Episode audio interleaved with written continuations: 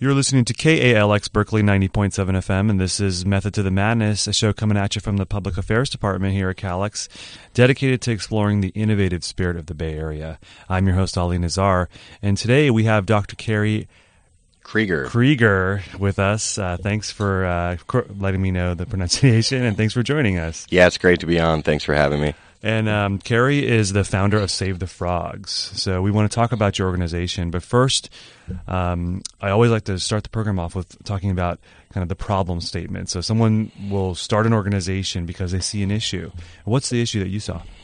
Yeah, the problem is that frogs and other amphibians are rapidly disappearing around the world. So there's about 7,000 known species of amphibians, of which at least 2,000 of them are threatened with extinction and a couple hundred species have gone completely extinct in recent decades. And this is an extinction uh, rate several thousand times faster than normal. And when I started Save the Frogs, very few people knew that there was even an issue. So to me, this is one of the world's most significant environmental issues, most rapidly disappearing group of vertebrates. And if people don't know that there's a problem, then it's extremely difficult to fix the problem. And amphibians are extremely important for a variety of reasons. They're eating ticks, mosquitoes, and flies that spread bad diseases we don't want. Uh, frogs are very important in the food chain. If they disappear, then other animals have problems. A lot of our pharmaceuticals and medical advances come from research on amphibians. Uh, amphibians are bioindicators. They're sensitive to environmental change, so they're an early warning system of environmental degradation. And also, frogs are really cool. People like frogs. It's our ethical and moral duty to protect them. So I started Save the Frogs because there was no nonprofit organization dedicated to protecting amphibians, and there was a lot that needed to get done that was not getting done. Okay, thanks for. Uh, I think that explains the problem pretty well. So, um, but before we get into that kind of the starting of the uh, organization and what it does, um, can you tell us a little bit about your background how, where where did you get your education and how did you come to notice this problem? I grew up in Virginia. I grew up on about 20 acres of land. When I was seven, my parents built a pond on the property, which has attracted at least seven different species of amphibians. And I spent a lot of my childhood and a lot of my um, adult time when I visit my parents going down to the pond and hanging out there and being exposed to frogs and wildlife and just being outdoors. And then in my teens, I started hiking and camping a lot. And eventually, when I finished college, I actually studied mechanical engineering in college, but was never too into that. And I had never thought of environmental science as a potential career or environmental conservation. And by the end of college, I realized that was a possibility. Started traveling around the world a lot and camping, going to national parks. I really like being out in the wilderness but I noticed that there was a lot of environmental destruction all around, and I wanted to do something about that. So Eventually went to Australia and spent four years there doing my PhD in environmental science, studying the ecology of chytridiomycosis, which is an amphibian disease that's causing trouble for amphibians here in California and all around the world. So I learned all about amphibians when I was in Australia, and also I learned what was not getting done that needed to be getting done to save them. Okay, so you're doing your PhD in Australia and you're studying an amphibian disease. And then I like to talk about this kind of moment of inspiration, the thunderbolt that hits an a, uh, entrepreneur or social entrepreneur like you who decides, oh, wow, you know, I have now seen this issue. I'm going to take the leap. I'm going to do something about it. Can you t- describe for us when was that?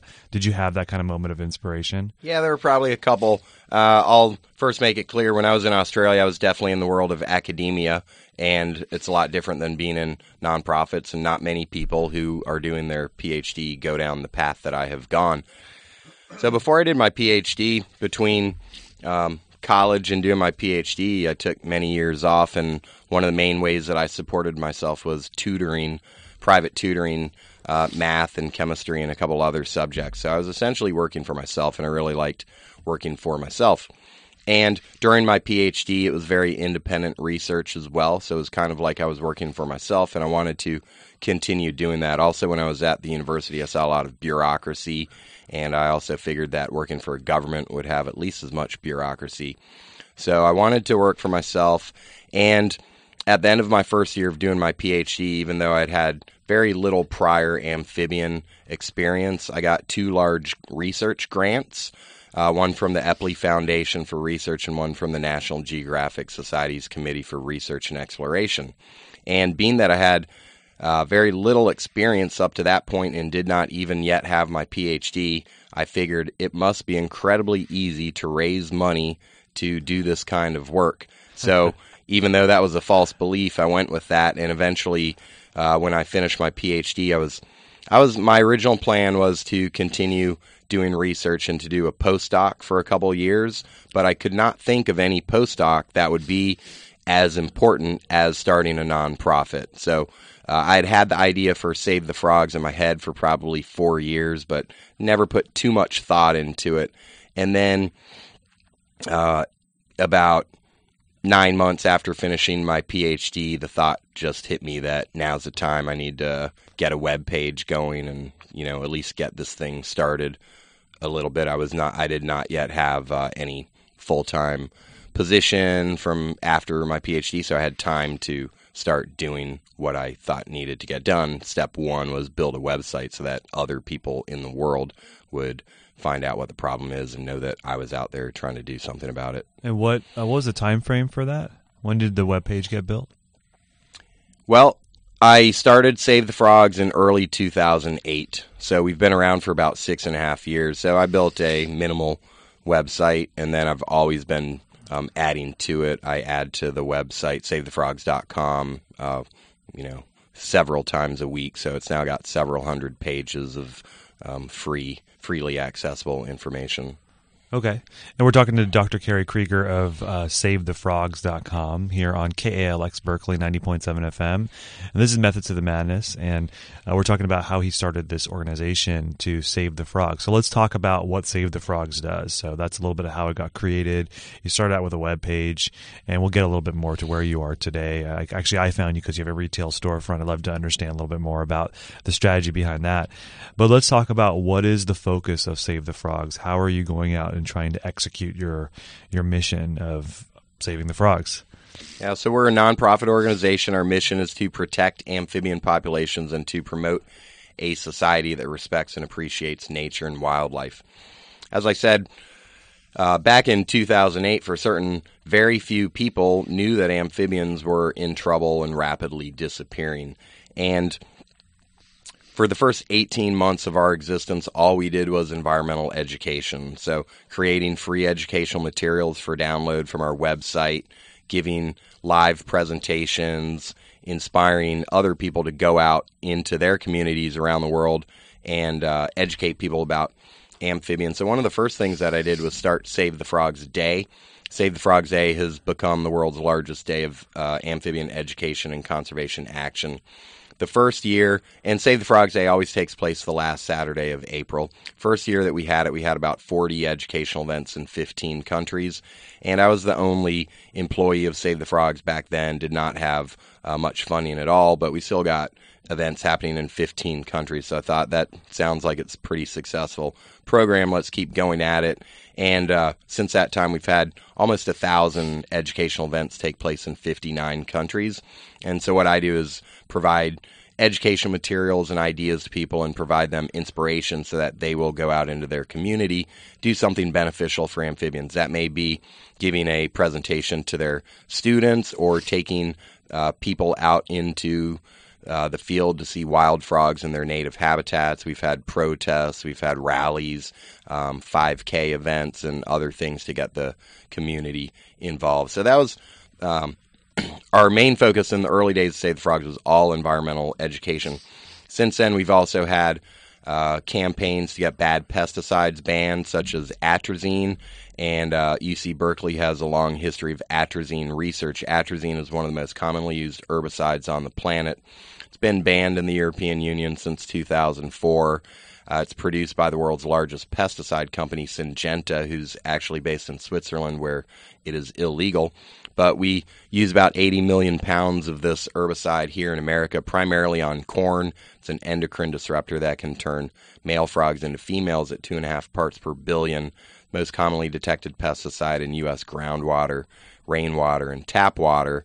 So we've been working to get that banned. We've delivered about 25,000 petition signatures to the U.S. Environmental Protection Agency.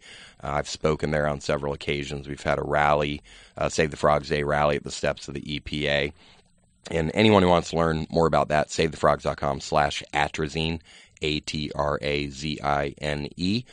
Uh, we've also had campaigns against frog legs. We've gotten frog legs out of about 77 supermarkets and two restaurants. Gotten dissect, frog dissections out of about 18 schools. And uh, we've gotten habitat protected. We stopped the construction of a 12 story condominium complex that was destined or slated to be built on Fowler's toad habitat in Canada. And uh, more recently, we've gotten into building wetlands. So we started building wetlands at schools, and we plan to be continuing that program and uh, have a goal of building a thousand wetlands over the next 10 years. California, uh, about 90% of our wetlands have been destroyed or modified. So a lot of times when you go out, um, walking or driving around, you're looking around, you may see dry fields and not even realize that that used to be a wetland. So, one of the best ways we can help amphibians is to um, create habitat for them or fix their old habitats that got drained. Well, congratulations! Sounds like there's a lot of action that you've you've generated Thanks. to save the frogs. And um, but one thing I, when reading your website that struck me was um, you know the danger that the frogs are in and, and kind of their place in our ecosystem. Can you talk a little bit about that? Because I don't think people really understand how critical they are to the whole kind of you know the diversity on on Earth and how long their history is. So how how much in danger are the frogs? Yeah, well, amphibians have been around for in more or less their current form for 250 or 300 million years. So all life that's currently on Earth has evolved um, on a planet that has amphibians. So amphibians are very important in the food web. As I said before, they're eating flies, ticks, mosquitoes. Uh, tadpoles are filtering algae out of the water. Most of us depend on community um, filtration systems to clean our water. So tadpoles are actually keeping the cost of our water down by doing a lot of that filtration work. And uh, birds, fish, monkeys, snakes, even dragonflies and beetles eat frogs, tadpoles, and frog eggs. So a lot of animals depend on amphibians, and if the amphibians disappear, then lots of other animal groups have trouble. And uh, let's see, I think your question was how threatened are they? Yeah. Yeah, so uh, about 48% of all amphibian species are thought to be on the decline in numbers and about a third of them are already considered threatened with extinction. What threatened with extinction means is that if we don't do anything to mitigate those threats or to remove those threats, then we can expect those species to go completely extinct in the near future. So that's um, a couple thousand species that could go extinct, and the human population continues to grow. We're the cause of most of the problems that frogs face. And if people don't uh, change their ways, then as the human population continues to grow, these threats will actually increase and the rate of extinction will increase. That's why we need drastic action to save the frogs. And um, another thing that struck me about when, when, I was reading your website, we're talking talking to Dr. Kerry Kriger, the founder of Save the Frogs, and you can check out more at savethefrogs.com. This is KALX Berkeley's Method to the Madness. I'm your host, Ali Nazar. One thing that uh, struck me when I was reading your website, Kerry, was um, the kind of symbiosis between frogs and humans. And specifically, you talked about how they can be a leading indicator of you know major environmental issues because of the is it the um, yeah, well, frogs are bioindicators for a few reasons. They have permeable skin. Their skin's a lot different than ours. Our skin's meant to protect us by keeping things out. But amphibians can drink and breathe through their skin. That also means that bad pollution and pesticides can go straight through their skin. And everything eventually makes it down to the waterways because gravity is going to bring all those bad chemicals from factories, from people's houses, from cars down to the water. Even if it went up a smokestack and went into the clouds, eventually it's going to come down in the form of rain, get into the water bodies where the amphibians live and breed. And they have that permeable skin, so bad pollutants can go straight into their skin. So, Uh, that's one reason they're considered bioindicators. Another is they're amphibious. That means they have two lives, one on land and one in water. And if something goes wrong in either the terrestrial or aquatic realm, amphibians have trouble. Another problem is that they're slow to move. They can't just fly off like a bird could if its forest got chopped down. Something happens to the frog's forest or the swamp where it lives, then it's very slow to move. Uh, it may get run over on roads, picked off by predators, uh, could dry up in the sun. And also, a lot of amphibians are just not genetically predisposed to traveling long distances. Once they're an adult, a lot of them just stick to their pond where they're at. Okay, so um, yeah, it's it's uh, really um, as you said, as the all the kind of pollutants flow down into the frogs, watching what's happening to them could be a leading indicator of what's going to happen to us. It's another reason for us to really be worried about their ecosystem. Sure, humans are very disconnected from our relationship with the natural world, but uh, we've evolved here. It's only in very, very recent history, such as less than 1% of the time that we have existed that we have had modern day conveniences. But everything that we use comes from the natural world. All uh, the minerals, fresh water, clean air, all of our natural resources for clothing and building homes, all comes from the natural world. If we disturb our ecosystems, then uh, we're going to have serious problems in the future. And you know, we can we can coast by. Humans are doing pretty well in general right now, but it's at a major expense of driving wildlife species to extinction. We, we're in the middle of a mass extinction right now. So even if humans are waking up and being able to get our food really easily, do we want to live in a world where we're driving lots of animals to extinction? Um, we've you know, we all live on the planet. We have a right to exist. Frogs have a right to exist. Future humans have a right to exist on a planet with healthy ecosystems and wildlife. Yeah, I find it really interesting about how you you're talking about a major major issue, but you're focusing on you know frogs as almost like a symbol of that issue, which is a really great tactic for lots of um, people who start organizations to really be focused on one particular problem that really is representative of a, of a bigger problem. So, yeah, it, I think in saving frogs, we save a lot of other wildlife species and uh, make a better world for humans. A lot of the actions that it takes to protect amphibians make the world a better place in general. And yeah, I do agree. When I started Save the Frogs, I didn't think of it as I'm going to do something different and focus on one species, but I did quickly notice that most environmental groups are focused on um, a type of action, such as um, restoring habitat or a geographical location, such as save some valley or something like that. And it has been really good working with frogs uh, because people did not know a lot about them, and it does allow us to focus in on one uh, one topic and really get into it.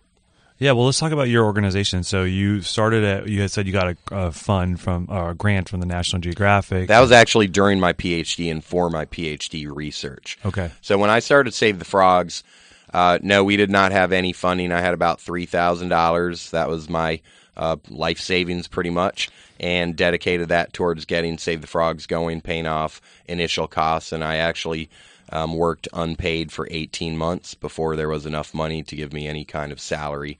So, uh, starting a nonprofit definitely is not easy. Um, certainly, if you don't have wealthy financial connections, then it takes just takes a lot of hard work. But we are able in this uh, day and age to get a lot done based on having great technology and you know you can start a website it doesn't cost much. You can go out and give presentations you can give free education you can get people involved you can use social media to get people involved.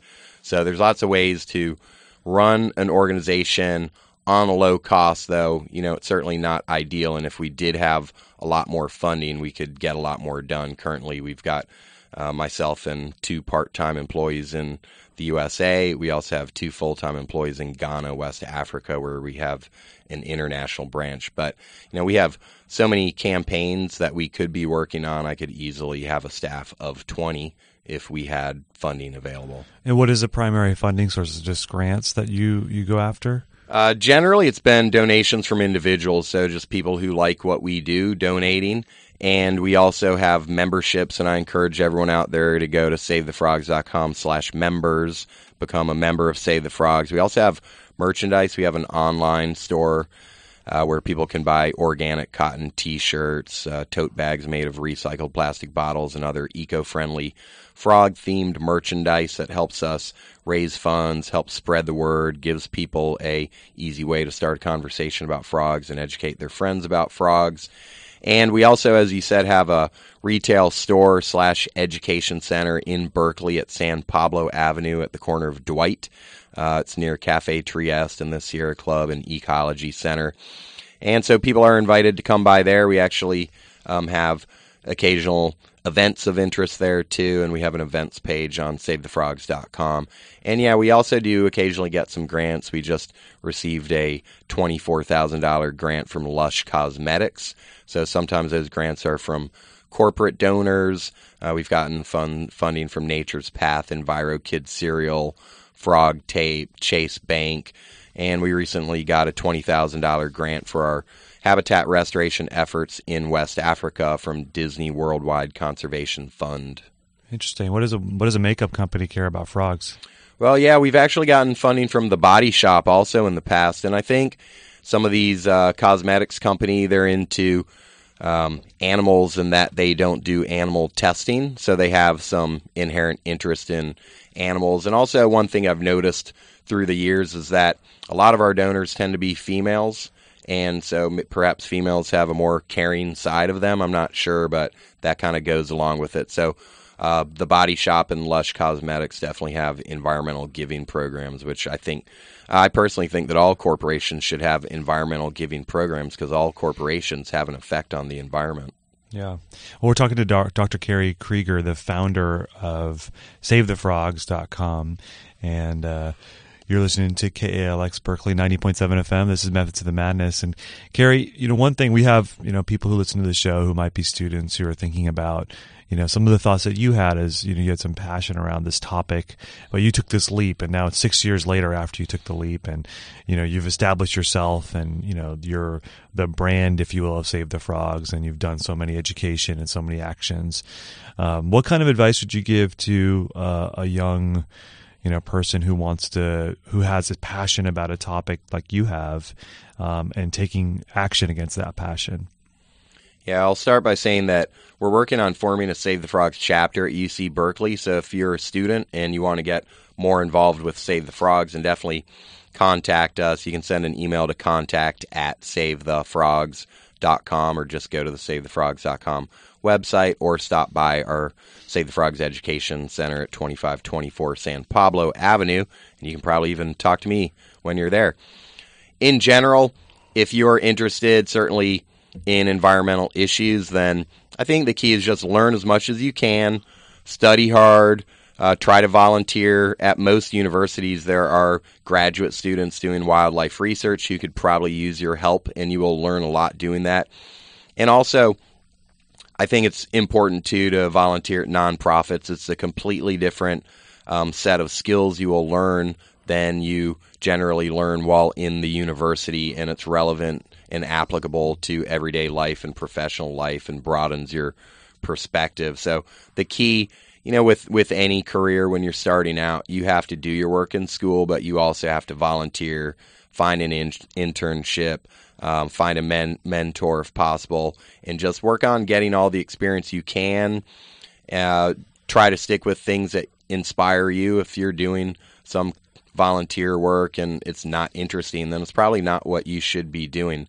So I would just keep um, keep finding things that interest you and keep working with people who um, you like what they do, and then you'll build up a skill set and get ideas of your own with whatever path forward you want to pursue and then taking that idea like you started your own organization what would you what would be your advice for starting an organization like you did yes only start an organization if you are extremely passionate about your mission and you really want to um, get that mission accomplished because it takes a lot of time and effort and dedication and there's a lot of difficult times. And in the nonprofit world there's a very high chance especially if you start your own nonprofit that you will not be getting paid for some of that time, certainly in the early um, weeks, months, possibly even years.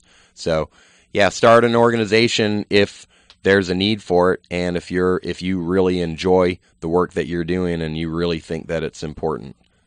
Okay, thanks. And uh, the last question I like to ask people sitting in your seat right now is you know you've put so much energy into creating this new organization that has this really amazing mission to save frogs. It's like everybody knows frogs everybody loves frogs and you're trying to save them and it's something that everybody can get behind. Um, if you were if everything was to go completely right for you in your organization five years from now what would save the frogs look like? Yeah we'd have a lot of people trained in how to build wetlands and we'd have a lot of schools uh, and private landowners building wetlands, and I would have an entire staff dedicated to building wetlands. Uh, that's and I bring that up first topic because that's one of our major new focuses. Uh, we now um, have the ability to go out and fix land that was previously destroyed, and we've been we've already started building wetlands at schools, and it's really amazing educational opportunity for the students and teachers who are in, who are involved and it's great for the amphibians and that school then gets an outdoor classroom for um, hopefully decades to come where they can spend time outside which is something that in this day and age a lot of students certainly in america don't um, get the opportunity to do just based on the society that we now live in. So yeah, that's one of our huge focuses is building wetlands. And then I also want to have lots of chapters all around the world, whether they're university student chapters or just community chapters in lots of different countries. Okay, great. Well, there's the vision from Dr. Kerry Kriger, the founder of Save the Frogs um, a uh, Berkeley based organization that has a worldwide vision to help our amphibian brothers and sisters survive into the next uh, centuries and millennia or however long they've been. They've been around, what, 300 million years? Mm-hmm. So another 300 million years, right. hopefully. So, uh, and you've been listening to KALX Berkeley's Method to the Madness. My name's Ali Nazar. If you want to learn more about uh, Kerry's work, you can go to savethefrogs.com. And uh, thanks for listening, everybody, and have a great Friday.